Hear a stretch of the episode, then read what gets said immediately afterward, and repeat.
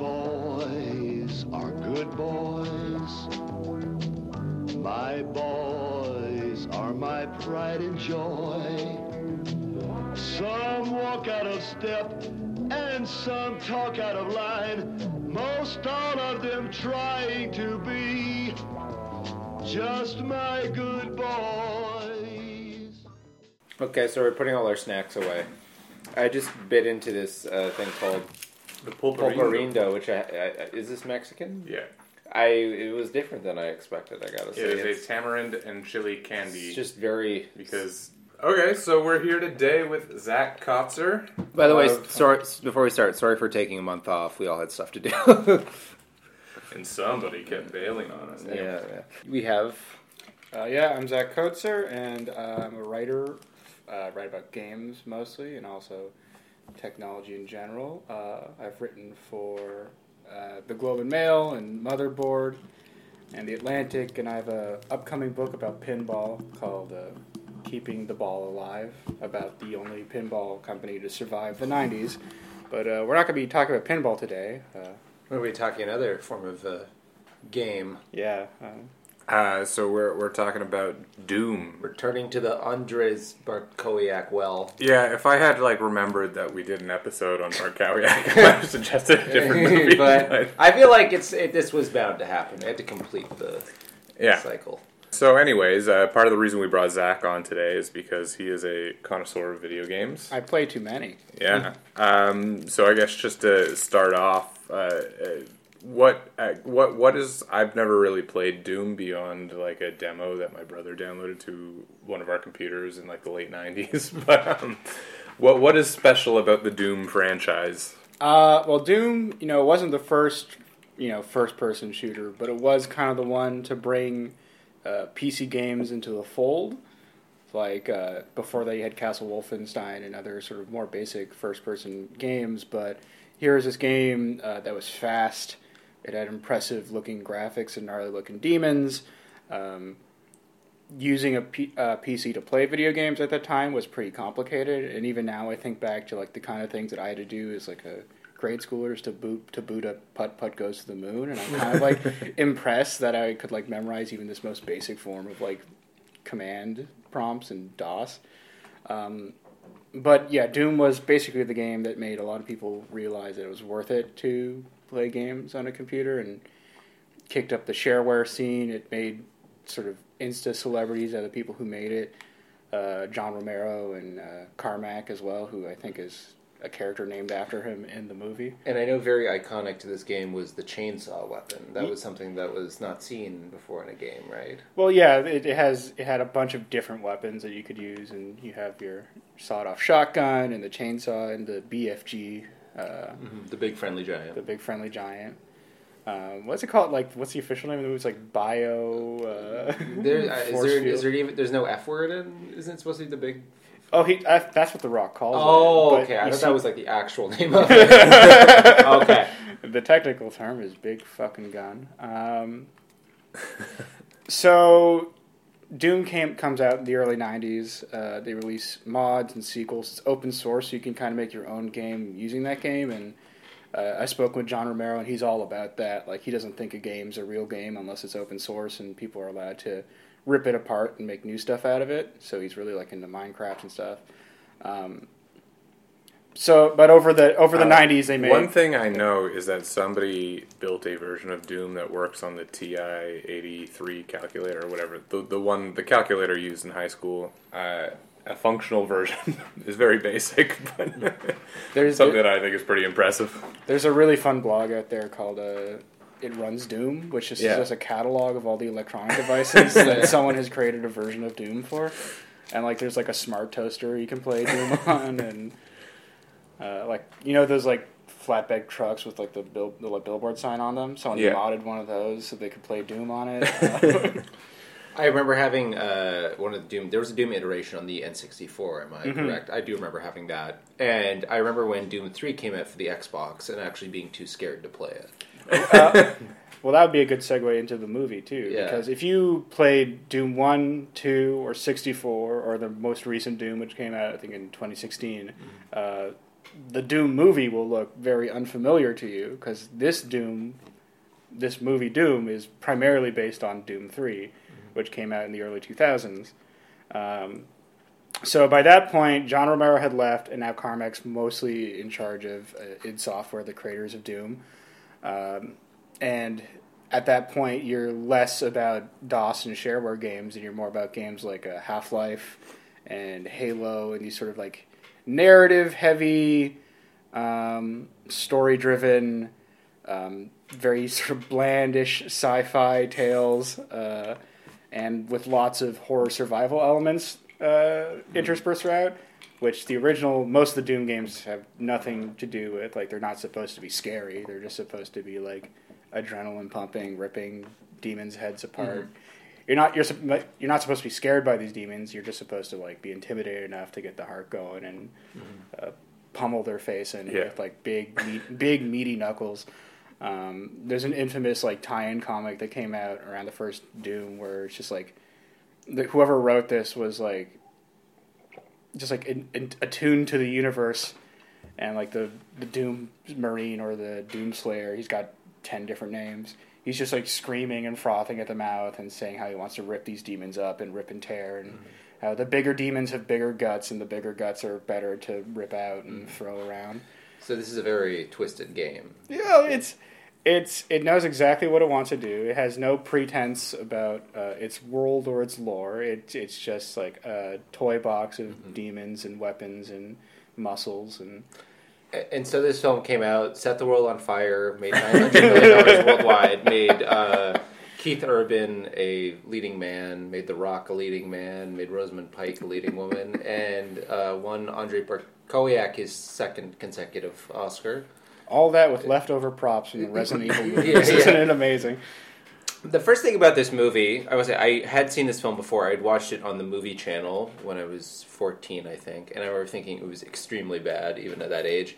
And watching it now, I actually thought it was slightly better than that. but my my big complaint is that this movie is is that it has that kind of Alien versus Predator Requiem sheen to it, where the majority of the movie Oh, I have no idea what is going on. It is so poorly lit. Um, I, I also think that like compared to the sci-fi movies of the 80s and 90s, the sets just have like no personality. They're mm-hmm. so mm-hmm. bland. They don't have that kind of tactile Yeah. like kind of feel to them. But and that's actually like adapted from Doom Three, and like that's a game with really bland mm. sort of space architecture. So I guess like maybe we should get into the plot, which is mm-hmm. fairly thin. Complex. but uh, I guess the Rock is the commander of some sort of Sarge. Sarge. Yeah, Uh, I, lo- I love like so. This is like his like second sort of leading film role after the Scorpion after King. the Scorpion King, and the first shot of him is just like shirtless and like flexing. Semper Fi tattoo on his back. Yeah.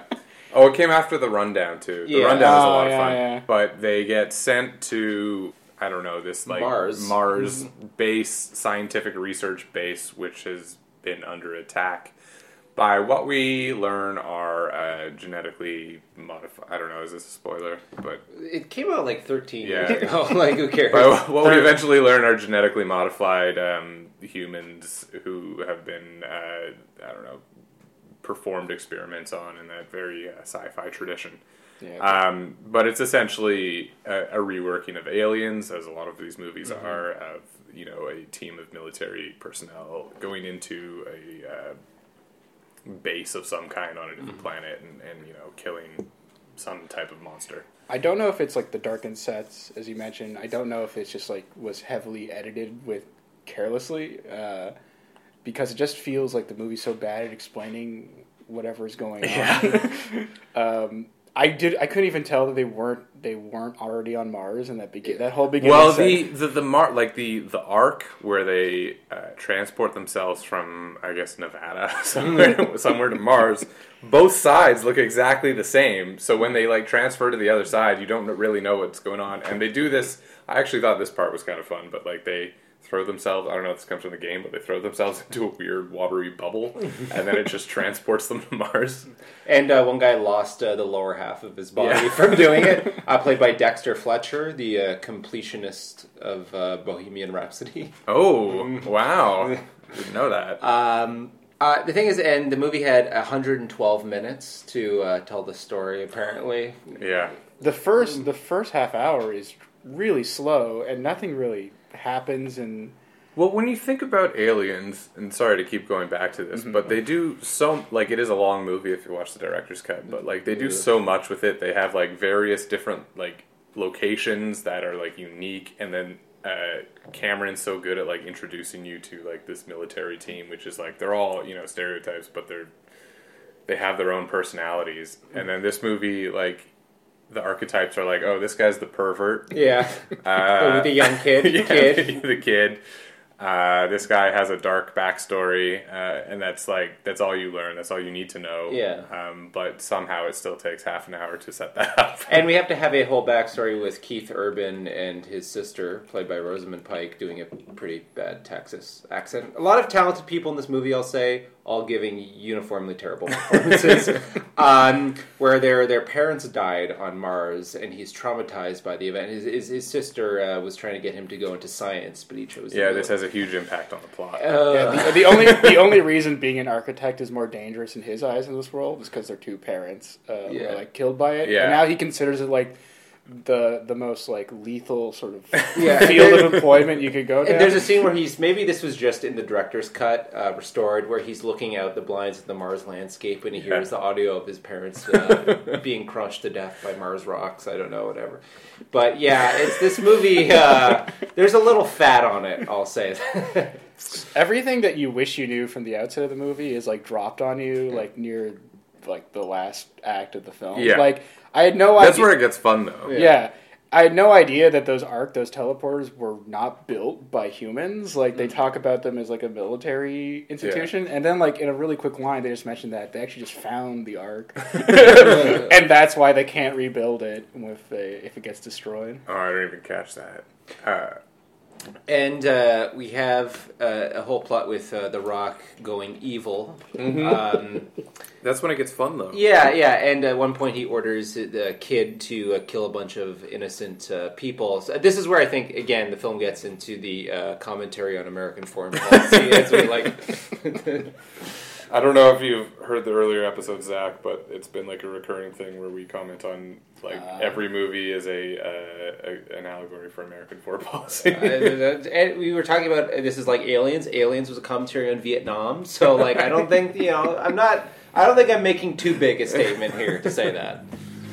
Uh, as far as those like Marines go, you mentioned the pervert already, Yeah. and I love how they like really want to drive it home how much of a scumball this Yeah, guy yeah. is, and he progressively gets like his face just progressively gets Yeah. like covered in more dirt as Yeah. the movie goes on. Like before each scene, like I don't know, the prop master director's like, no, just like some more dirt on Yeah, his yeah. face. You know To the what? point where I just- think he it's looks- an important film for representation of trans amorous people, though, because like at the beginning of the movie, he, he talks about wanting to go to Thailand to, to hook up with the ladyboys. Yeah, I was actually surprised to to hear that. But he, he's downright Dickensian by the end. Like, Yeah. His face is just covered in so much grime and dirt. And well, I will admit, it's the first like sort of space marine sci-fi movie where someone addresses that they actually had to take a shit. Yeah, I, that, that, I have two notes from the movie, and that is one of them.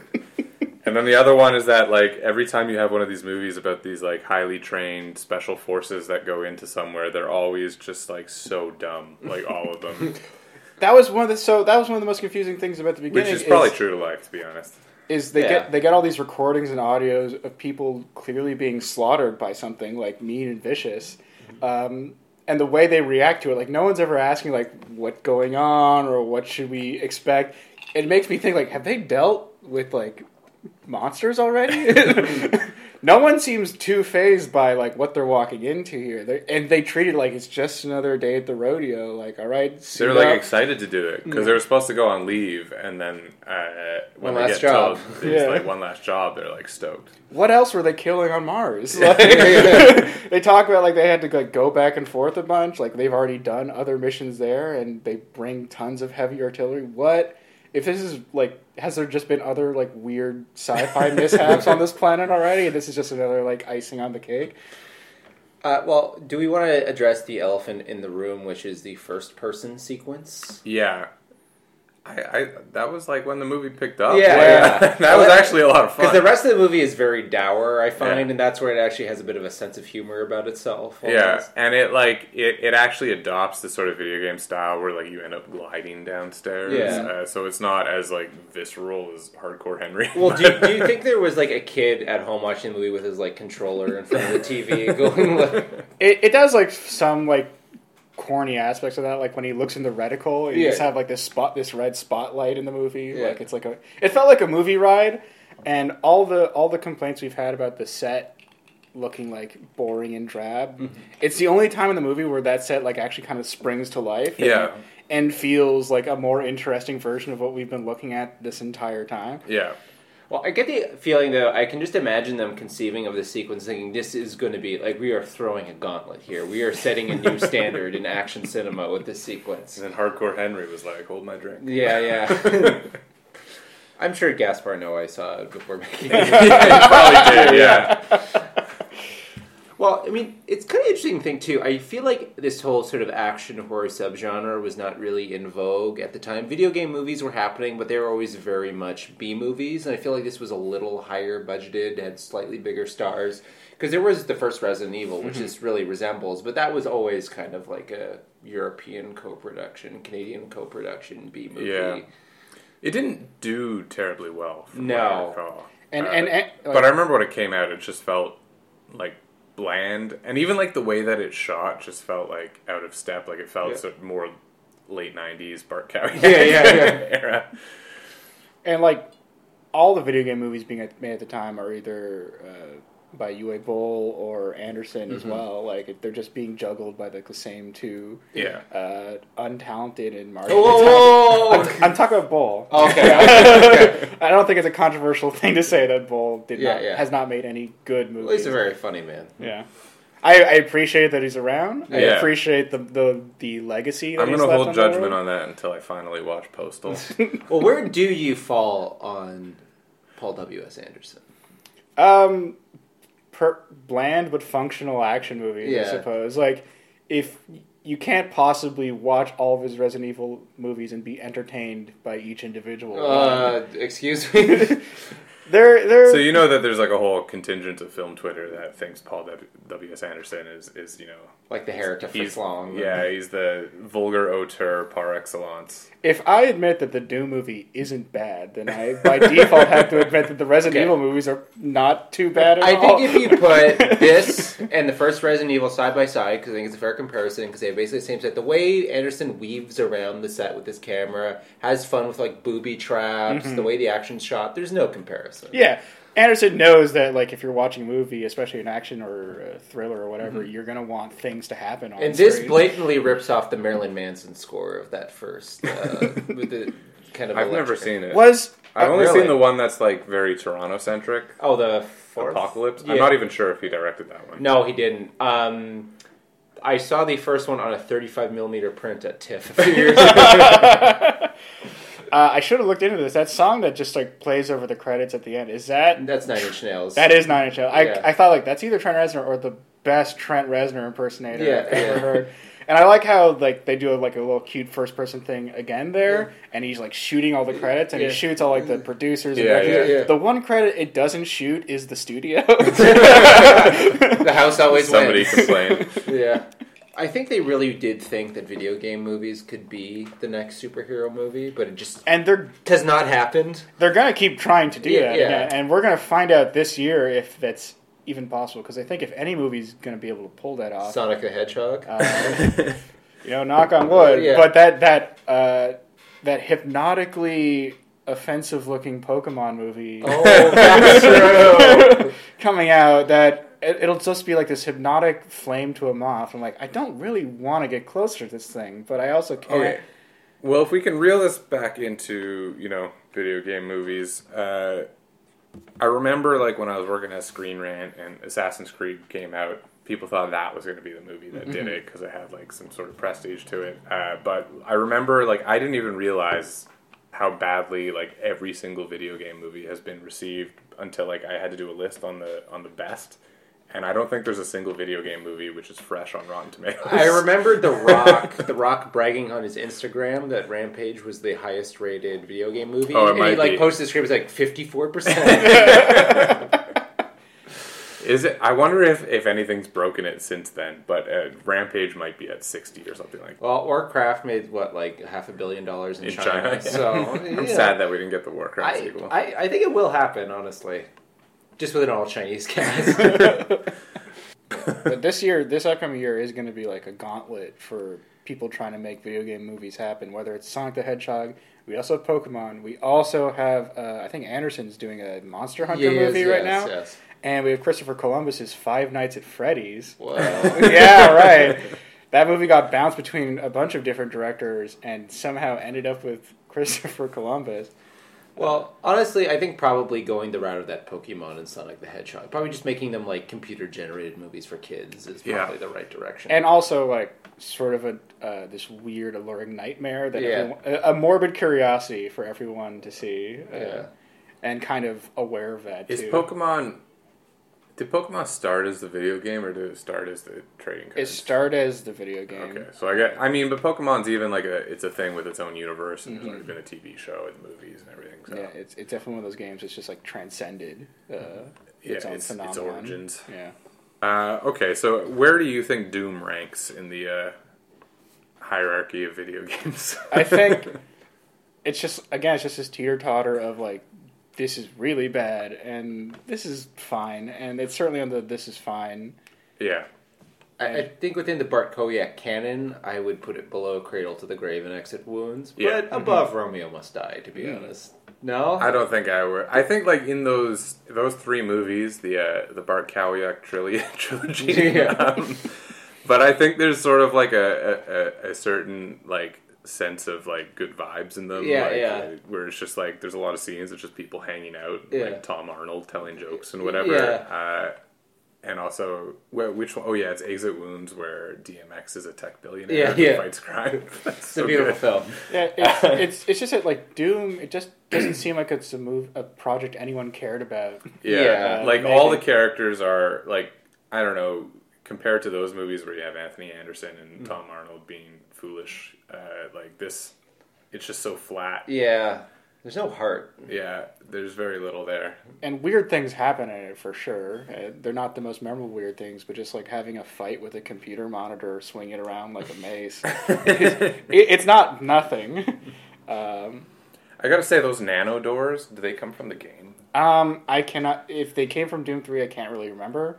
Because they seem remarkably unsafe. Yeah, and I, I was confused too. If like you get caught in them, I guess they don't kill you because that ghoul that got caught in the nanodoor was still alive, just like comically trapped. Oh, it, that reminded me of The Simpsons when they're getting chased by the dog and it goes in the you know the Flanders van. And it's like, yeah, yeah, it's something Yeah. like that. I think I guess those doors just like form around you, Yeah, and yeah. you're just stuck until someone hits the button again. yeah, that part was fun. I'm already liking it more. Just talking.